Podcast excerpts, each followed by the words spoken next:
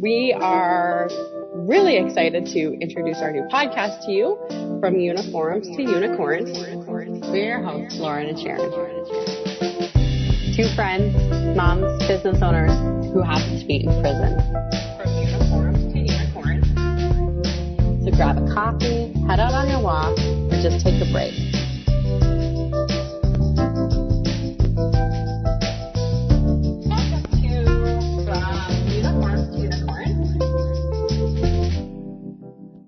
Okay, so this is the second part of the two part series that we're recording um, based on the information that we have on a timeline for um, women's prisons in Canada. Of course, I'm going to say this very, uh, I don't know how to say it. We, we don't have all the information. Sharon and For I sure. are literally like, oh, remember this? Oh, Yeah. remember. And we're, we're pulling stuff off the internet. So, I mean, our our brains don't work the same way they used to after babies and trauma and businesses.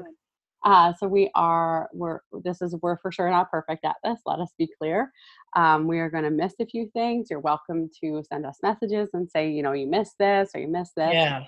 We were actually talking about like um, because we go back and think oh I should have said this. Oh this would be cool. So we we do have a website that we're working on obviously and we thought maybe we would blog some things in there that were like oh we forgot to mention this or oh i think my brain was fuzzy when i when i said this and you know here's to clarify if people are those types of people. I know some people are where sharon and i are like good recorded good send it out let's go yeah, we're not. So we're totally not like that so just uh yeah we're we're letting you know that we are not perfect and nor do we plan on being perfect so we just thought you know we missed a couple things last time in in the while we were researching for this one and just kind of talking about um, some of the things that happened while we were at work there we talked mostly about things that happened prior to us starting at edmonton institution for women we did get into a few things but we thought okay, well, we missed a couple of things. So we'll talk about those first.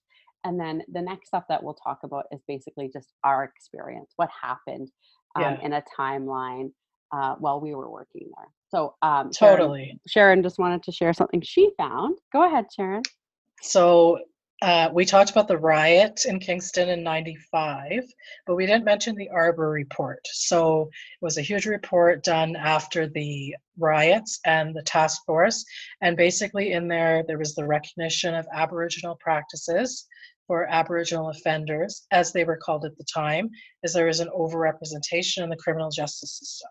So addressing their unique needs and basically equality for all offenders.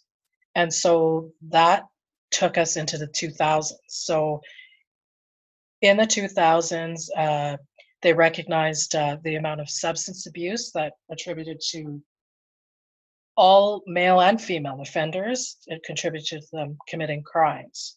So that stuff was there. And the in 2003, the priority of the Public Safety Act all of these things came into effect after 9-11 so Right. there were a lot of changes and corrections and canada border services came uh, sorry uh, they merged with other agencies uh, like customs and citizenship and immigration and food inspection et cetera et cetera et cetera csc had a sharper focus on public safety as well Perfect. Yeah Yeah. So that like that happened right after you started, right? So you started 2002. 2002 so all of that stuff was already there i know i remember too in training we there was a, a large percentage of the training where we were focused on sp- aboriginal spiritual practices it was really cool because we got to participate in some of them we were shown the proper way uh, i don't know that that people did that and so it was really neat for me. I was i think 30 something so it was my first ever uh, learning of it and i Mhm. it's embarrassing to say but that it's the truth right? So a lot of the substance abuse uh, issues lots of uh, aids was huge then stds stis so a lot of that stuff had to be focused on rather than just here you're in prison see you later Right. Yeah, totally. And I remember doing a lot of that stuff too. And there's a lot of um, rules around how you handle Aboriginal um, or Indigenous culture things, especially with like searches and things like that. The rules are very different. And I know when I came in in 2004, those rules were already in place. So, um, and we had to be very um, careful around the sacredness of certain things. So, and and we were right, like we totally we Yep. always had a huge respect for things like that and we we recognized it and we were taught it in order but i same thing as you like i didn't know anything about any of it until um i went to training and things like you know moon times and you Yeah. can't like it's really really interesting stuff and um very cool very cool stuff to learn It was So super that- cool. So you came in 2000 2002. So, also before I came, I should say a couple more points. Uh, the volunteer program was created in 2001. So, that meant uh, organizations like E-Fry, John Howard Society, they would come into the institution and, and have visits with inmates. Uh, res- I talked about restorative justice already. And yeah, that was all. So, when I came in 2002, the other thing they had started was a methadone maintenance program. So it's it's to assist uh, inmates with addictions to heroin, cocaine. Also, my first experience seeing that firsthand. Mhm. And and Lauren, you're laughing and smiling because there was lots of instances where the inmates, so they were on methadone and they would do lots of strange things, we should say. Like at night, we'd encounter them during a walk. A lot of times they were sitting straight up, like, but they mm-hmm. were asleep, right? it's a it's what do you, what would you call it it's a it's a legal high Yeah, Right? that's right. So there were so many problems centered around the program when it first came to get the proper doses, to assist, because uh, coming off of those major drugs uh, could kill a person, right? And Mhm. the last thing you needed to be doing is coming into a jail and coming off of those without any supervision or assistance. So that's what that was in place for. Uh, so in my time, and Lauren too, like we had seen inmates uh, consuming it. So we were there to make sure they consumed it with nurses. And we'd also know that inmates would throw that up and they could sell it back to another inmate so they could get high off of somebody's vomit. right and I, I mean i remember i remember being part of a few instances where that did happen right Yeah. at at our institution and you have to be we had to take them they had to all take it then we had to move them all um, to a specific area where they were monitored and i, I believe it was a 30 minute monitoring and then That's we- right. we, had the incident and then it was a 90 minute monitoring so to make sure that they you know it had Ingested? yeah, Yeah. ingested done the effects that it needed to do to the person who was supposed to be getting the drug not to the person who they were potentially vomiting up the drug for Or so uh, it was remember i remember it being like yeah we ha- it was crazy it happened at a certain time of day i can see it like in my head i can even I i, can see the inmates in the room i could probably give you Yeah. out of 14 of them six of their names i will not yeah, but i mean um, but you could. And i could yeah it's a it's a completely different experience because that's your job is to watch make sure they've ingested it make sure they're not puking and then when we would do walks through the houses at night we would see them sitting straight up and it's like are they a live breathing body we have to go like approach them all of those things so it's just interesting as soon as i saw the methadone maintenance program i was like oh boy here we go right so uh, and, and I, I like my only experience is sitting there with them. I watched people who um, left corrections, and the thing is, when you leave um, the jail, you have to maintain this. So you have to go to uh, a pharmacy every single day where they actually monitor you for 30 minutes. And a lot of times, it was the process was trying to wean um, these women off this drug so that they didn't have to do this in the community. But a lot of times they had to. and they would come back and they'd have to start all over again because that's a huge commitment for Mm-hmm. somebody who has a transitional lifestyle right to Totally. to say like oh you have to go to this shoppers every single day it doesn't matter where you are or who you're with or if you have the capacity to get there or not these are the rules um, and i know that lots of them struggled after um, doing that.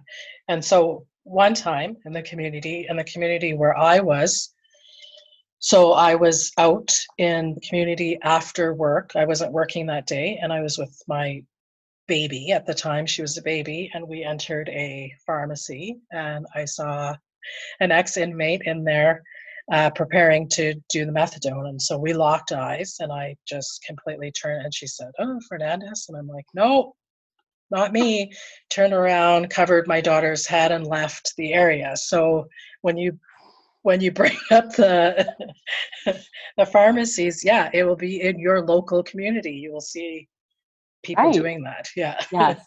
So there's new information for you if you have no idea what methadone maintenance program is so that was yeah 2003 yeah and Okay. then two, that was 2002 so then yeah so we were there working and what the other significant things that happened uh, lauren your crew came in 2004 Mhm. and Me- yeah go Yeah.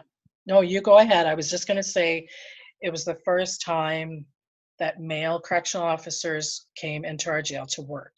Yes. So we we apparently we not apparently we did have two males prior to that that Sharon and I can remember. It might have been more, but we remember two.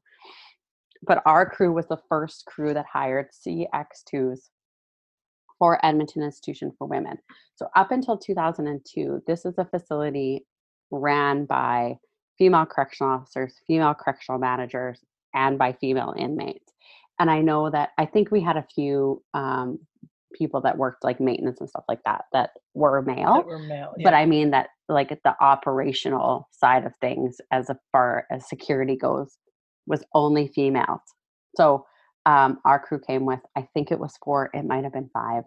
I can only remember four, but um, so that was interesting, right? Because the inmates right away were like, man, Ooh, yeah. right? Ooh, right. So it was it was an adjustment. It was like this period of they basically went crazy to see Mhm. males in the institution, males doing walks, and we, the females, it was hard on us because they weren't able to or allowed to. At that time, we're talking, what, 2003, 2004, they weren't allowed to do certain things. They couldn't be alone. They couldn't do walks alone. They couldn't, uh, I can't remember what else. They couldn't operate cameras they couldn't be behind if there was incidents they they could be a first responder but they Mhm. were a lot of times pulled off of that they couldn't do walks on midnights Mhm. so it was frustrating at first Mhm. Yeah, I I remember like yelling at a few of them when it would be like, uh, we have a delivery at the gate, and then dudes are just like, "Uh," and I'm like, seriously, get get the fucking gate. Like, yeah do something yeah. Put the toilet seat down and do your fucking job right? Like we're doing everything else. This is the least you can do so get the fucking truck at the gate. Blue job I'm just like because the one guy who I was like, remember when I used to yell at you about popcorn? I used to yell at him about the gate too. Poor guy. Uh, he like came from the military, and I just like bossed him around so Yeah. much. Well, I bossed most of them around. It didn't not. It didn't matter to me who you were. It was like, okay, so these are the jobs that you're capable of doing without me holding your hand. You're capable of doing a fence walk by yourself. Go do that. go do that yeah You're capable, but everything else was like strip searches, pat downs. that's right they They couldn't do couldn't. any They of that They can't do like any of those things. your So- analysis testing like there was a lot of stuff they couldn't do and i remember there was like a handful of of dudes that were there that were so good like they'd Totally. take on so many other tasks but there was like a whole other side of them that would bask in that knowledge Right, right. No And- or they'd be, or I'd be like, just switch me out and go do this job because yeah that was we ha- we had to have, you know, girl job, boy job because there were 90% of the jobs girls could do, but it was like, okay, I can take a dude with me to do this. So you'll have to come with me to do that. Okay, we'll have to get two girls to do the strip search. Okay, we'll have to get two girls to do urinalysis, right? Yeah. So um, it was a constant like, "Oh, never mind, you're useless to me. I gotta find two. Yeah. Right? Like, we have to find someone else, somebody better, like well equipped. Yeah.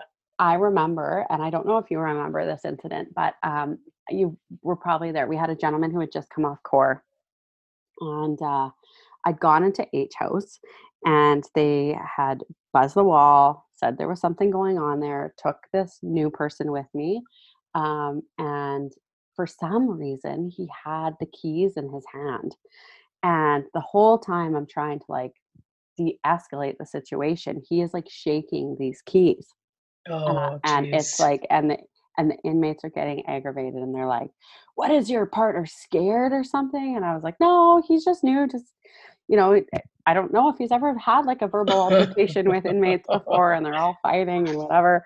It was really really bad but as we left he told i remember walking like out of h house patio door and i just looked at him and i was like what the hell just happened there and he said uh, and I remember who was in the duty office and everything. He said, "It is against my religion to physically handle a female," Oh God. and I was like, "Pardon me." yeah. You're my backup. Yeah. Yeah, you're my like. So if something would have went down in there, you you just told me you would have done nothing about it. And I remember like we we'd had some issues with this person prior to this.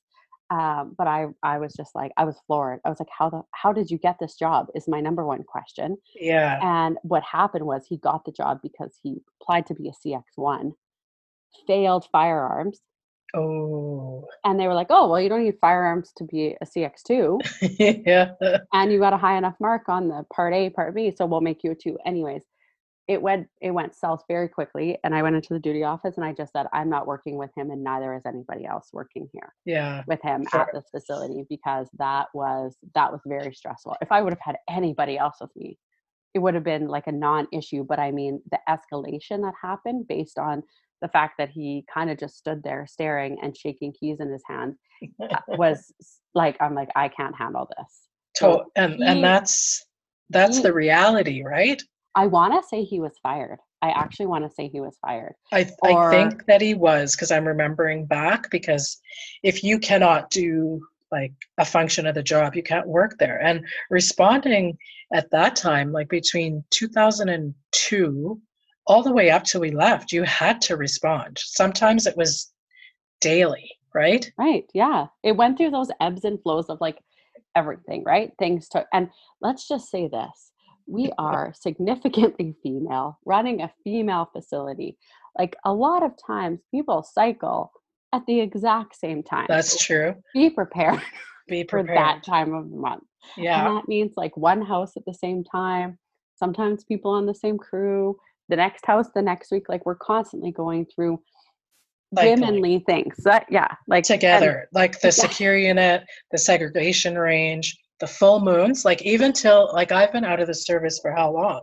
and i'm all like oh geez the full moon that this is what it means to me in the jail but outside of the jail you're just like oh yeah but th- yeah the full moon there's lots of things that Mhm.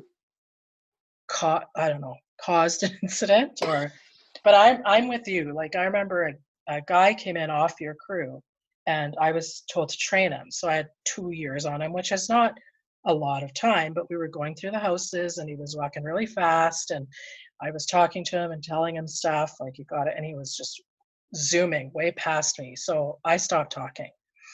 And eventually he said like are you going to tell me anything? And I said, it depends. Are you going to walk really fast and not listen and think you know what you're doing? Or so he changed very quickly, like going all the way down. He changed his attitude because some of that, I don't know what you call it, that toxic masculinity is still there. Like I know better than her and Right. I'm I'm I can walk I can do this job faster, but that's not the pace was never the point, right? It was always no do your walk, uh, see what's going on, get a feeling, because that's sometimes what it was. Like, get a feeling for what's going on. If something feels off, and do that.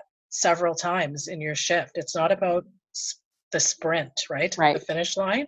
right I'm like, we're not racing. There's no cookie at the end of this. So basically, slow your roll, pal. Shut up and listen, because that's how you learn, right? Yeah and I, I remember like we i think there was sometimes we were on hourly walks That's right. so like to do a walk through the houses took about 45 minutes Mhm. So I remember those days. It was like just run, just run and get it done, so we Get can have a done. 15 minute break before Yeah. the next one. But uh, that's exactly it. It's like that doesn't help us in uh, security or anything like that, right? It's basically you're just hitting the Deister points and moving forward. and moving forward. Whereas and that's because it's supposed to be dynamic security. So you're checking things out, you're having conversations, you're Mhm. sometimes they'll approach you and say, Hey, Fernandez, the shit's about to go down, or whatever they want to say, right? Or they'll look at you or you've caught them doing something. There's always something going on. So that was dynamic security and why it was important in a in a community-based uh, setting that we had in Right. the jail there. Yeah, So yeah. So and and you can and but two dudes couldn't do that together. If you walked Yeah. through the house, it had to be uh, two females, two fe- or two females or one female, one and, dude. But I don't think after a certain time at night they could do it yeah, Yeah. because I remember we would have to like move people around on shifts because we couldn't have too many um, male officers. males on. Yeah. So, uh, so two, I looked up for when we got uniforms and it was Okay. 2005. So but we didn't get them 2005. I We didn't get they them? were released. they were released. So I thought, I think we got them in 2006. Yeah, I believe so. And I like, do you remember the conversation we were having about this last week? How they like women's uniforms came, and remember how long the crotch was? Yeah. They the were, They were, They were not- like Barbie dolls who Yeah. are, have like a you know a, a certain hip to uh, waist ratio, and I mean they were like I remember the first order we got. They were so freaking long in the crotch. They were like under my bra yeah. because they you were so. you couldn't work in them.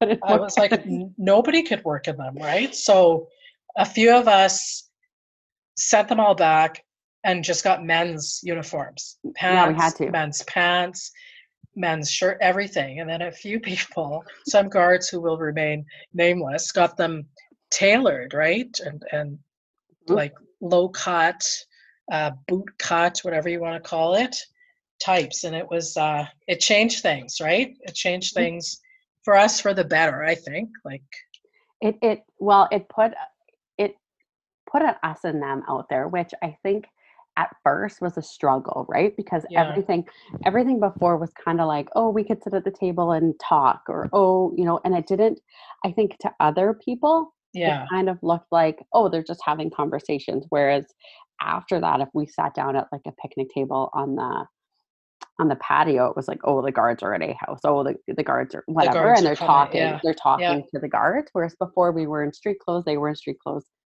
It it it changed the dynamic for sure i'm not going to say for the worse because it actually i think put that i don't want to say barrier because it wasn't a barrier it was kind of like here's your your window of opportunities and here's the the us against them. We're yeah. showing you like and we had to do it. There were so many incidents where we didn't know We if it was an inmate or staff based on you know the crappy cameras or whatever it was we had at the time Um, and lots lots of things were were changing at that time as Right. well. Like Yeah. the the uh, offender profile was changing. Like they Right. were getting more. They were getting younger, more violent, shorter sentences, and there was like gang stuff happening. Uh, mm, corruption of staff, intimidation, and also mental health was on the rise. And I know for me personally, I, I love the uniform because you just wear it Right. and it felt like, uh, yeah, it changed the way I felt. Like I felt more confident. I was able to do my job. I've got everything I need, the tools on my belt. Like I, I had everything that was given to me. I didn't have things like handcuffs or that all that stuff would come would come later. so i think when we got uniforms we were carrying cuffs though so prior So- to let Do you know when we the got handcuffs? ha- so had we still in 2006 were signing them out of the like we had pouches, Right, but we were signing them out per shift. We didn't have our own. right. So prior to 2006, we signed them up. But before, I want to say when I came, we didn't even sign them out. No, like when you well when when I was there and when you came, we didn't sign anything out. So if you needed them because some something was going on, you radioed for them. Right? Like- you would say EF whatever. EF, yeah, 10, like to, we need handcuffs. So you would have an inmate pinned and you would be waiting for another officer to run with handcuffs or leg irons or some kind of restraint. device, Yeah, restraint. And then we would walk them to the seg- segregation range or wherever they were going. But no, the control was all uh, hands on, like with Right. force. And I always say this to people. They're like, "Oh, when people ask me questions, they're like, so like you guys like Billy Club them or what?" I'm like, "No, um, No. actually, that doesn't happen." I said, honestly, my biggest weapon was always my voice, always Yeah. The way that I talked to them, always the things that I said. It most of the time we diffuse situations with the rapport that we built That's with right. the inmates or by you know your partner having a rapport with them or something else it was very rare that we had a use of force like Totally. It was Uh, lots of verbal in, intervention at the beginning. You were able to just talk him down before it ever got, I don't like physical, right? And Yes. if, if it was physical, then you were using your self defense techniques or, right you know, but i would say like 90% of the time we were able to have conversations lead the lead the inmate up to the main building at least to yeah, ha- and be like okay you're going to segregation we never like ha- not to never. handcuff, that's not yeah. that's not true not never but there were times where it was like let's just get up to the front area we'll talk where i knew that there was more support around when i told the person you're going to say based on that's right. whatever um plus the handcuffs were closer so it was like i don't want to have to drag this person or you know like it was To- there, there's a million things that go through your head when you are in um, trying to verbally um, deal with a situation and you're thinking okay what's next okay i and your head is racing so far ahead of you to like okay i would okay if she keeps standing like that i'm going to do a straight armbar takedown but if That's she right. this way then i'll just wrist throw her this way and then uh, okay so i hope that person doesn't move and i hope that person like you're That's constantly like Like thinking, you're okay, thinking. yes and talking and and you're looking, and and you're looking to your partner too and hoping that they've got your back and who's who takes the lead is the other thing like a lot of times you it doesn't matter if that person's senior staff to you it's all about who has the rapport who's been in the in incidents before and how is this going to go down? So Right. that's what it is. If you can talk them off the ledge so to speak then that's what you do but a lot of times you can't. They've lost it so hmm hmm Yeah, so I remember most of the most of my handcuffing took place in the main building after we had like diffused the situation enough to get them to come up, have the conversation. Hey, you're going to segregation. We're going to cuff you. Blah blah blah. yeah that's Um, right Okay, and then we were talking about uh, earlier. We were talking about smoking. smoking. So the smoking ban was uh, started in 2005, where they were saying we're going to do a smoking ban. It's all going to be gradual. So 2006 came an indoor smoking ban, and the full smoking ban uh, came in 2008. Okay, so, when I started in 2004, I smoked, and we never. I don't think the inmates were ever allowed to smoke in their house. When I Well, there was a smoking room. Remember, Oh yes, there was a smoking. there was a room. smoking room. Yes, yes, yes, yes.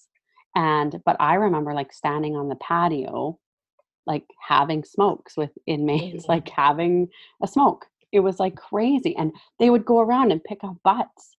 Remember we had like that, that at the uh the duty office store there. We had like a butt thing. A and they would- can, yeah. They would go in there and pick the. We should say pick the cigarette butts, not pick our butts. But you know, they yeah they would they would take them out of there. They'd roll like what little tobacco was left, and they would Like a roll a new smoke. smoke. Yeah. So they could smoke uh, in in their home in a smoking room, and then they would be. Of course, they didn't, right? So they Right. they could be charged, and then they could smoke on their patio, and then Right. they got the full. Well, th- that was all across Canada. It was just like you couldn't smoke inside. So the and they could buy they could buy smokes at canteen they could tailor mades. They were they'd call them. Ta tailor made or they could buy the tobacco like the And the buckets rollers. yeah. Yeah. the buckets oh sharon i remember I know. So that when that ban came, it was bad, right? Because everybody was wanting to smoke, Right. and but in They the okay, so on the secure unit though we smoked they smoked on the secure unit in their cells yeah, for the first two years maybe even a little bit longer. Then we had that lighter outside and we would give them their smokes. They weren't allowed to have smokes in their cells. We would give them their smokes when they went outside but lots of times because they couldn't have their tobacco or anything we had to like roll their smokes for them yeah, and we would that's right. roll we would like roll them under the door and light them oh my god. Light them for them. like yeah, we'd open the remember we'd open the slot and the food slot, light all the night smoke long. I Yeah. think we light seg smokes like every thirty minutes because they 30 we had to do half an hour walks down there. So they'd say, "Can we get a smoke?" And we'd say, "No, go to bed." Right? But then they'd say it's all right, and if we didn't, then they'd start like losing it. So you'd have to be on their lighting smokes, right? So that is crazy to me to think that we would walk down that range all day long, beyond the secure unit where they're like sitting at the table. You know that I can see them on the on the south pod sitting at the table smoking Yeah, watching. TV, just like I can't even believe that we did that. and we were doing walks through that, right? And then somebody Yeah. said, "Oh, hello, secondary smoke inhalation, right?" Duh. Oh, really? So then, yeah, they came up with that, and So then they had to Yeah. smoke outside. Right? yeah, then they had to smoke outside, and then they weren't allowed to smoke. Period. Right. Right. So they just like mm. it was a zero tolerance. But that was 2008. So there was the smoking ban. Then there was a zero tolerance strategy introduced to start to eliminate drugs in the prison because it was getting to be huge. So they Mhm. introduced newer technology at the front gates. They introduced they had they already had drug drug dogs, but the teams had been increased. The searches were increased. There was more. We had more equipment to search with to find drugs. Right. Yeah. And we did more like big searches. Big searches. That's right. Yeah, we tried not to show up to work that day. That day. tried to keep it super quiet, but people would find out and then they'd do a shift change and then they'd be like, ah, like, shit. I don't want to be a part of this big, oh, big drug shakedown. yeah. Um, the other thing that when we talk about drugs and stuff like that, uh, people always ask me, like, do they make brew? And I oh remember God. I remember that brew um, that we found that was like the size of a- staff member. Do you remember? We took a photo of her That's right. holding Yeah. it, and it was like the it was like four or five massive garbage bags that they had taken from maintenance, and they uh, they make brew with bread and fruit uh, through the fermentation fermentation process, and they'd hit it, and someone someone could smell it. I remember you could you can All the smell it. time. It's like Well, we had one certain officer that could sniff it out Yes. whenever sh- sh- she could smell it. So we were always like, "Oh, it's somewhere in here," and they'd stick it over heat. right so that it would ferment quicker. Would ferment. They they did. I don't know if you remember. They did a potato one. It was so gross. And then we were carrying it down the stairs, and it spilt all the way down the stairs, all over people's clothes. It was it was funny, but not funny, right? It was disgusting, but that is like so gross. it was so heavy to carry, and it was just it was like rotting potato smell. Mhm. We had Yeah. that one. Was it New Year's? We had that one New Year's where they got had a brew, and it was awful. We had people throwing up all over V and C. It was we had to take people to the hospital. It was it was total chaos. So people asked me about like drugs and alcohol and and stuff like that all the time. So Yeah. um, yeah, that's that's if you don't know anything about brew now you know now you Now know you know. if you ever get stuck in some situation, you know how to make it now. bread, couple oranges. And if they got caught with a brew, then they couldn't have. Remember, they couldn't have. They, they couldn't have ve- yeah veg or fruits and bread like they would be given dried fruit do you remember that Yes, those dried fruit bars and they would get so mad yes, say, and bread that didn't have yeast in it, and it was Yeah. like, it was almost like a big breadcrumb in a bag. they were so mad. We're like, you can't be mad. And Yeah. but the part, the shitty part about it is like the whole house was put on it for like yeah a long time, and if only three or four of them engaged in it. But I mean, like that's how you've got to police each other in some aspects because totally yeah Um, okay, so then 2000. What year did you leave to have baby? uh so i she was born in 2008 so i was on the roster until like very very quickly when i was pregnant i came off the roster 2007 Yeah. and then i did intake parole work Right. and then I left to have the baby that that was late. So I left to have her in 2008, and then I took, I did my mat leave and took a little bit of extra time off. right. So you came Yeah. back 2009, and then Yeah. I would have left February 2010, and then took a year off. And then, so I mean, like these kind of these kind of situations, it's like I don't know what happened. Do you know what happened? This is Yeah, right like i i came back i remember i came back from having my first son and um i wasn't sure i came back on like a part-time i did job share with um with one of our buddies there and uh it, that was that was super awesome and i worked in visits and correspondence so that um that was starting to change too like we were um we were yeah, it was just changing things, right? yeah yeah things were changing first, and yeah. we were getting different things coming in through the mail like everything started to change. Remember like around i want to say 2011 and i think the change for me was like i came back and two um ctps had come in. Yeah, a lot of yeah, a and, lot of rookies, right? and a lot of people had left. They'd gone to parole or they'd gone to programs or they've gone to and i was like oh what is this? Yeah, know how these people and i come in and they're like who's this chick and i'm like yeah, What are you talking about? I've been here forever. that's so Uh, true. yeah, But so true. Okay, well, um, that kind of, and then I left in 2012. You left in 2014. for I think so. Yeah, Yeah. Okay. Okay. So I think for today we'll just kind of close it off there. we'll end it there because it's a bigger conversation to talk about what changed for us after we had babies and came back because it was uh, different for us right which we'll get into next time and Yeah. yeah we're loving all the feedback i wanted to say and we really hope you guys keep listening and keep messaging us because we love it Yes, we do. We're we're very appreciative of all the support and the encouragement. People from across Canada that we've had, you know, some of our officers share it um, all over Canada, or and I know some people in the U.S. that, and we've gotten messages just saying like, "Hey, thanks for talking about these things because I can really relate to it," or "Hey, you know, thanks for sharing that because I, you know, I didn't understand where this person was coming from, and now I completely understand." So um yeah we're we're having fun doing it so we're we gonna- are this is really it's quite fun it's making us laugh in case you didn't notice. Yeah.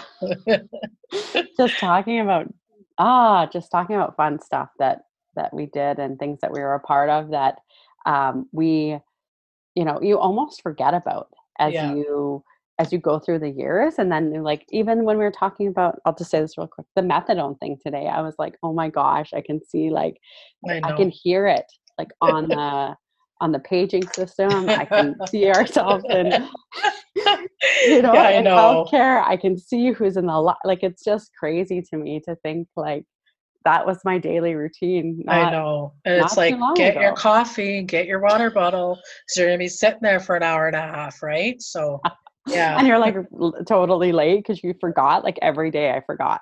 yeah. Every day when I was that number, I was like, ah, right. Like you always wanted that number, but then when it became the methadone number, you're like, I'll trade you. No thanks. Yeah. awesome. Awesome. Awesome. Okay. Well, thanks, Sharon. Okay. I'll Love talk to you later. Love you. Bye. Bye. Hey, that's all for today. Thanks so much for listening. Make sure that you subscribe to be notified when new episodes are released. And if you have a second, we would love a review. You can find us on Instagram at From Uniforms to Unicorns. And if you happen to know anyone else that would be interested in tuning in, please share this podcast with them. We greatly appreciate it. Love, Lauren and Sharon.